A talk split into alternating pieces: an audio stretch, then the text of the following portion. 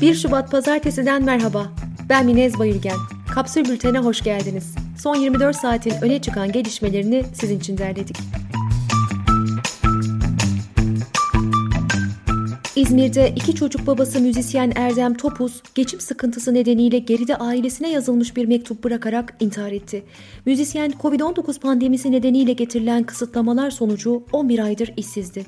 Ailesinin evde olmadığı sırada yanan kömür kovasını dışarı çıkaran Topuz, karbonmonoksit zehirlenmesi nedeniyle hayatını kaybetti.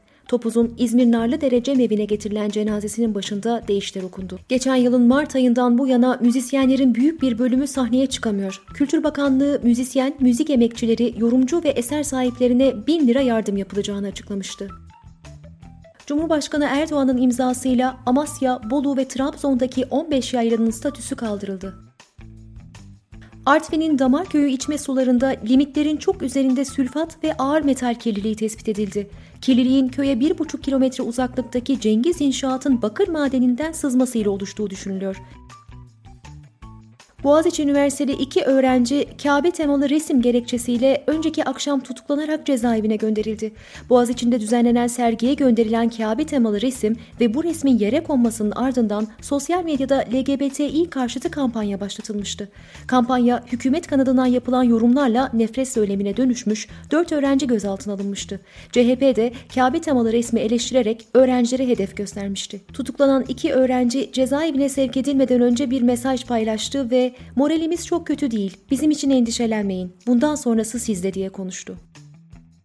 Ankara'da Etlik Şehir Hastanesi'nin açılmasıyla birlikte şehir merkezindeki 6 devlet hastanesinin daha kapatılacağı iddia edildi.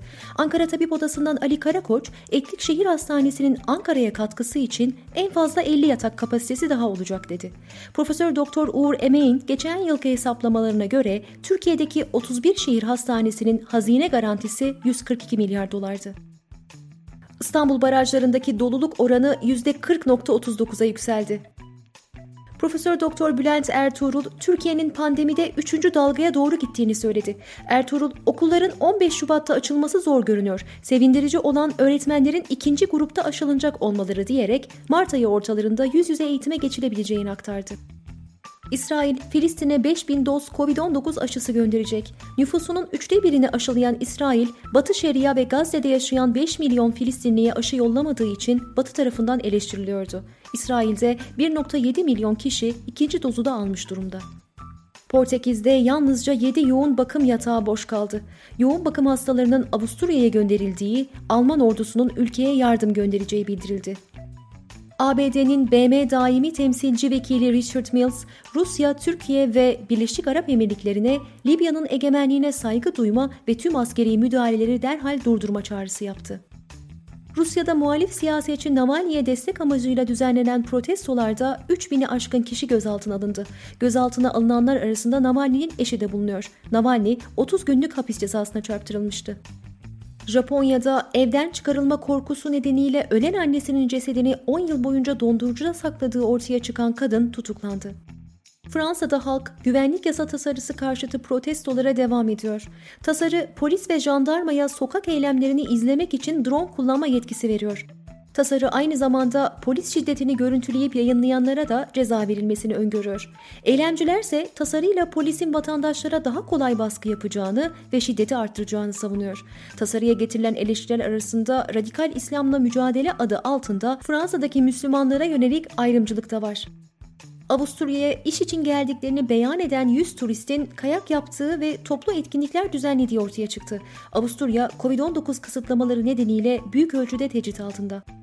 Kısa çalışma ve işsizlik ödeneği 5 Şubat'ta hesaplara yatırılacak. En düşük kısa çalışma ödeneği 2146 lira 50 kuruş olmuştu. Eski Hazine ve Maliye Bakanı Berat Albayrak döneminin bakan yardımcıları Osman Dinçbaş'la Bülent Aksu görevden alındı. Avrupa Birliği'nden ayrılan İngiltere, Trans-Pasifik Ticaret Bloğu üyeliğine katılmak için müzakerelere bu yıl başlayacak. SGK'nın bu yıl ilaç için 59.2 milyar lira ödeme yapması öngörülüyor. Kurum 2020'de ilaca 48.6 milyar lira ödemişti. Şekere %10 zam yapıldı. Kristal şekerin kilogram satış fiyatı KDV dahil 4.24 lira oldu. Günün sözüyle kapatıyoruz.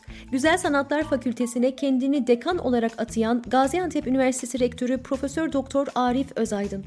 Bir doçent var, onu yardımcım yaptım. İşleri o yürütüyor. Ben anlamam o işlerden. Kalkıp da sanat dersine girmem. Kapsül'ün e-bültenlerine abone olmak için kapsül.com.tr'yi ziyaret edebilirsiniz. Hoşçakalın.